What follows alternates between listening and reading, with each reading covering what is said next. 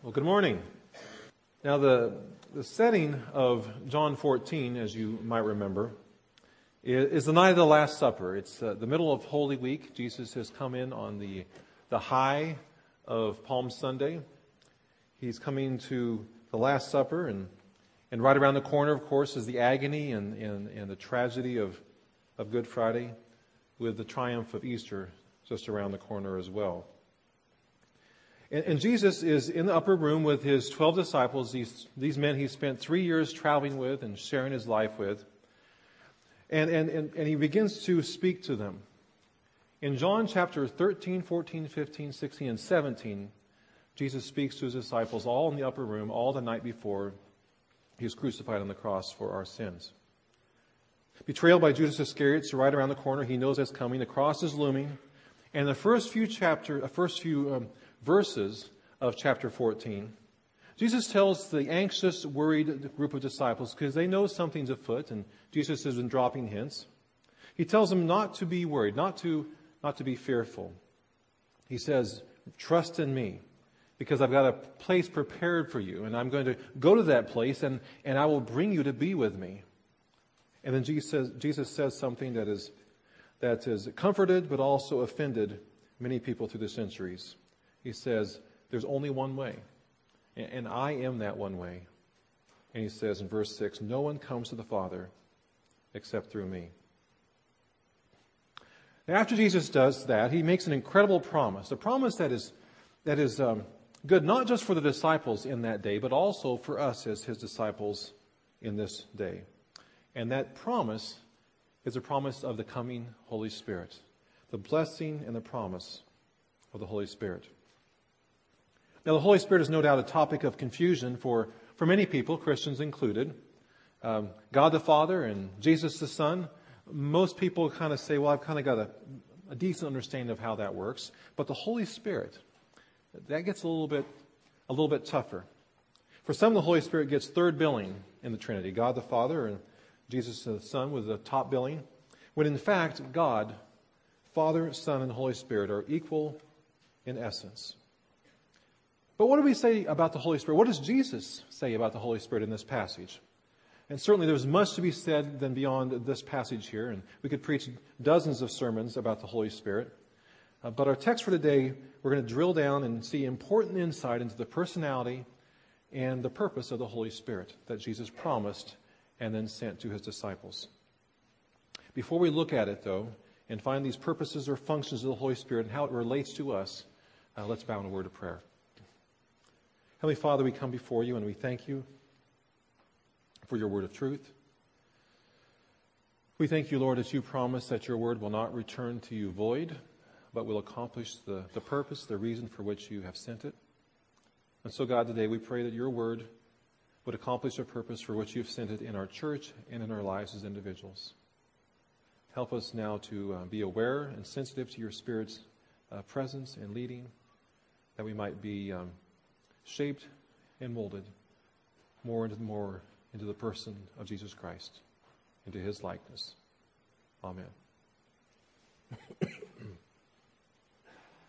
Dr. Bill Bright uh, was the founder of Campus Crusade for Christ. He, he died a few years back, but he used to love to, to tell this story uh, a story about a famous oil field named Yates Pool. Uh, the story goes that during the Depression, uh, this field was a, a sheep ranch owned by a man named Yates. And, and Yates wasn't enough, wasn't able to make enough uh, on his ranching operation during the Depression to pay for the, the, the, principal and interest on the mortgage, and so he was in danger of, of losing his ranch. Uh, he didn't have much money for clothes or food, and so his family, like many others during the Depression, had to, had to kind of get by with government subsidies. Well, no doubt day after day, as he would graze his sheep over these rolling West Texas hills, he, he, I'm sure, would have been troubled about his debt. How would he provide for his family when the resources were so lean? And then one day, a seismographic crew from an oil company showed up and, and told him there might be, maybe there might be oil on his land. And they asked permission to drill, and he signed a lease contract. At 1,115 feet, they struck a huge oil reserve. The first well came in at 80,000 barrels a day. Many subsequent wells were also drilled and came in twice as large as that one. In fact, 30 years after the discovery of the first well, a government test of one of the wells, just one of them, showed it still had the potential flow of 125,000 barrels of oil a day. And Yates owned it all. The day he purchased the land, he had received the oil and mineral rights. And yet he had been living as a pauper on relief, just barely scraping by. The problem? He didn't know the oil was there even though he owned it. He didn't know the vast resources that were available to him. You know, many of us can live feeling we don't have enough, enough to make it. We don't have enough to meet all the needs and the challenges, the obstacles, the opportunities that life throws our way. And we can feel, begin to feel like we're on our own at the end of our rope. When, as believers of Christ, there's a whole other source, another resource, a provision and power at hand, and Jesus calls it and says it is the Holy Spirit. Let's begin with verse 15. Jesus said, If you love me, you will obey what I command. And I will ask the Father, and he will give you another counselor to be with you forever, the Spirit of truth. Now, for the past three years, the 12 disciples had had the best possible counselor. They had, they had walked and talked with Jesus, they had observed him, they had learned from him. They had heard him speak profoundly about all sorts of things. They had conversed with him about life and about death, about forgiveness and, and grace and, and judgment and mercy and heaven and hell, about the law, about money, about prayer, about relationships. But now Jesus was saying that he was going to be leaving them. And that must have crossed their minds what are we going to do now? Who's going to teach us? Who's going to help us? Who's going to be there for us? Who will counsel us? And the answer Jesus gives them and the answer Jesus gives us is the Holy Spirit. Now, the first purpose of the Holy Spirit is tied directly into the Spirit's name. In these verses, the Spirit is called the counselor. And that word counselor in the Greek is used only five times in the entire New Testament, all of them by the Apostle John. Four times in his Gospel, and once in his first letter, 1 John. And the word used is the Greek word parakletos. And it literally means someone who is called alongside, someone who comes alongside. And so the first principle we want to draw out of this is when Jesus left, he sent the Holy Spirit to, to come alongside us. Now, in Greek literature, this word parakletos was, it was used to, to describe an advocate for you in a court of law. Someone who would come alongside and speak on, on your behalf, speak for you in your defense, and provide counsel and advice. In verse 16, it's interesting to note that Jesus calls the Spirit another paraclete. Now, that doesn't mean that there are two Holy Spirits. What it meant was that Jesus saw himself as a paraclete and that he was a paraclete, someone who came alongside the 12 disciples in the flesh, someone who spoke, on their, uh, spoke to them and for them, someone who provided counsel. And so what Jesus was saying when he says another paraclete, he's saying the Holy Spirit really is a continuation of his life and his ministry and his work and his presence in our lives. Jesus was going to leave earth and the disciples would no longer be able to see him and experience him in the flesh. But Jesus says one would be sent who would literally continue Christ's presence in their lives and in our lives, who would come alongside. You remember the, the hit movie Home Alone? It came out oh, 12, 15, 20 years ago. And the story about a young boy who was accidentally left behind by his family over Christmas break. And he ends up in this huge house in the Chicago suburbs. He's all alone and he has to fend for himself, including warding off two uh, bungling burglars. He has no resources except for himself, no one to depend upon but himself. Well, the good news this morning is that we do not have to depend solely upon ourselves. The Holy Spirit, Jesus says, is there, is a gift, a blessing to come alongside each one of us who claim the name of Christ. In the book Healing the Masculine Soul, Gordon Dalbey says that when Jesus refers to the Holy Spirit as the helper, he had in mind the imagery of ancient Greek warriors. He writes Greek warriors were, went into battle in pairs. So when the enemy would attack, they would draw together back to back, covering each other's blind side. One battle's partner was a paraclete, someone who came alongside to offer help. And that's a picture that Jesus wants us to have of the work of the Holy Spirit. The Holy Spirit comes alongside, has our back in the midst of life, offering us help and counsel, advocating for us. Verse 26. But the counselor, the Holy Spirit, whom the Father will send in my name, will teach you all things and will remind you of everything I've said to you. Now, we've all faced big decisions in life. Uh, maybe a financial decision. Do I buy this house? Do I stretch myself financially? Do I buy this car? Uh, maybe we have decisions regarding a relationship. Do I pop the question? Or do I say yes? Maybe it has to do with a job or a move. Should I take the job? Should I uproot my family and move? Maybe it has to do with a career choice or, or what college to go to. Just about everybody here has faced one of those decisions, and if they haven't, they will sooner or later. And when we're faced with a big decision, what do we do? We, we look for advice, we look for counsel from a, a friend, a family member, a mentor, a professional, because some decisions simply are too big to make alone. You know, spiritually, we face decisions all the time, every day. Do I listen to the voice of Christ, or do I listen to the voice of others? Do I make choices motivated by fear or do I make choices motivated by faith? Will I choose to live generously and sacrificially like Jesus did, or will I choose to live primarily for myself? We have questions uh, about who God is and what He's asking us to do, what He's like, what the Bible means, and so on and so forth. And Jesus knew we would have those questions. He knew that we, just like the disciples, would need someone to teach us and to remind us of his words. And so, since Jesus would no longer be present in the flesh, he sends the Holy Spirit to guide us to the truth. Now, this purpose of the Holy Spirit to guide us into truth is, has always been very important, but no more so than today. Belief in absolute truth is waning. Statistics show that people in increasing numbers both young and old, do not believe in absolute truth. On some of the big issues of life, spirituality, ethics, life and death, so forth, uh, there appears to be no black and white, just shades of gray. Situational ethics, in which a person decides what's ethical depending upon the situation, how they feel, what the consequences might be, how people might react, seems to be increasing. And that trend is, it's disturbing on many levels. And one of the greatest consequences is that more and more people are increasingly unsure and confused about the big questions, the big issues of life. But the Bible asserts that we can know what's true. We can know what is right. God's Word urges us to define our reality and our truth by His truth, not by trends and tendencies. And the Holy Spirit is sent to guide us into God's truth and God's reality.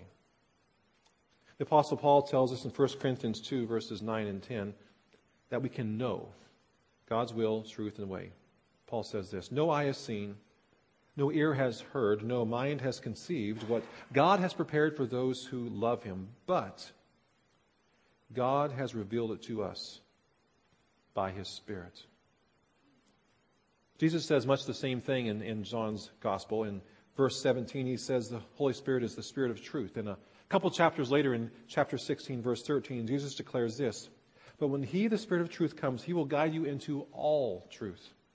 He will not speak on His own, He will speak only what He hears, and He will tell you what is yet to come. He will bring glory to me by taking from what is mine and making it known to you.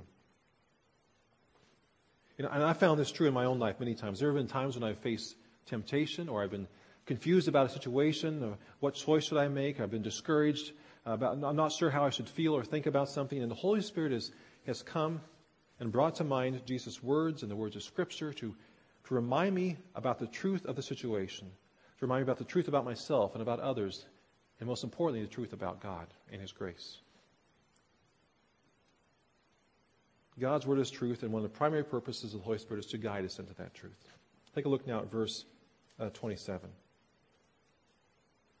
Peace I leave you, Jesus says. My peace I give you. I do not give to you as the world gives. Do not let your hearts be troubled, and do not be afraid. You know, one of the most striking things about the events of Holy Week, uh, Palm Sunday, the Last Supper, Good Friday, and Easter, is, is the incredible demeanor and, and, and attitude that Jesus has, the peace uh, that he exudes. Even in the Garden of Gethsemane, when he's struggling with the temptation to avoid the cross, the end result is peace. Even when he stands as a prisoner before Pilate and Herod and the chief priests, it soon becomes, it soon becomes evident that here is a man at peace. And that's the type of peace that Jesus offers us. And so when Jesus left, he sent the Holy Spirit to give us his comfort and to give us his peace. And we can have that peace under any circumstance because of the presence of the Holy Spirit. Even in the midst of conflict, even in the midst of tragedy or struggle or illness or impending death, as believers, we can know the peace of Christ. Because you see, peace is not the absence of hardship or trouble. Peace is the presence of God.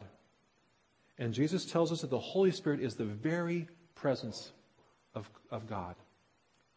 And the Holy Spirit, Jesus promises us in verse 16, will be with us forever. And so, what that means for us is that Christ's peace is not only available, but it's possible for each one of us. But we must receive it by obeying the Lord, by walking in this power of the Spirit, and by believing and applying the truth that we're guided to. You know, there are a lot of ways that we can find temporary peace. We can take a tranquilizer, but that's going to wear off after a while. And we can take an escape and go to Kansas City for the weekend and and lose ourselves in activity, but that's just a temporary distraction. It can't give us peace. The peace that Jesus gives and the peace that passes all understanding is not dependent upon our circumstances. It's dependent upon the presence of God through the Holy Spirit within us. You know, one of the most moving passages in English literature comes from Charles Dickens' classic, The Tale of Two Cities. Uh, the story about the the French Revolution and a lot of characters involved. And, in the story, in one passage, um, it talks about each day that there would be a procession of prisoners, political prisoners, people who had, who had um, offended the wrong people. They would be led through the streets of Paris to the guillotine where they would lose their lives. And, and in the story, one prisoner, a man named Sydney Carton, uh, is a man who has found faith in Christ, and he's now giving his life in place of another person, a friend. And as they're proceeding down the streets, there's a young girl with him. Uh, they had met before in the prison, and, and the young girl had noticed the man's gentleness and courage. And so she said to him, If I may ride with you, will you let me hold your hand? I am not afraid, but I'm little and I'm weak, and it will give me more courage. And so they ride together, her hand in his, and when they reached the guillotine, there was no fear in her eyes. And she looked up into the quiet, composed face of her companion and said, I think you were sent to me by heaven. There will no doubt be times in our lives when we feel alone and we need somebody to come alongside, somebody sent from heaven. And there will certainly be times when we feel unsure and, and, and confused about what to do or to believe or to think, and we'll need somebody to, to come alongside and to guide us, to show us the truth. And there will no doubt be times when peace is elusive, when circumstances conspire in our lives to try to rob us of peace. And we will need to know that, that God is there and that peace is available to us, the peace that Christ promises that it can be ours. Jesus spoke the words of John 14 to his disciples, but he also speaks them to us.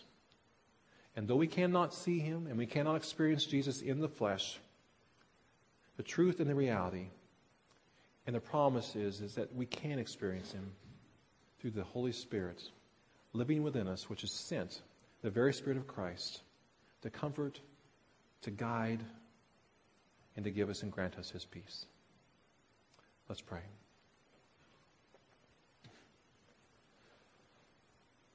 Heavenly Father, we come before you and we thank you for your Son, Jesus.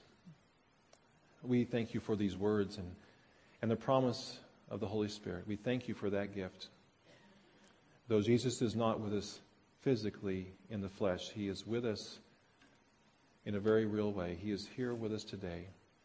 He's in our world and he's in our hearts and lives as his disciples. We thank you that when we are confused, we can turn to you, Holy Spirit. We thank you that when uh, we are um, afraid or need, eh, we can turn to you and you'll give us and grant us your peace.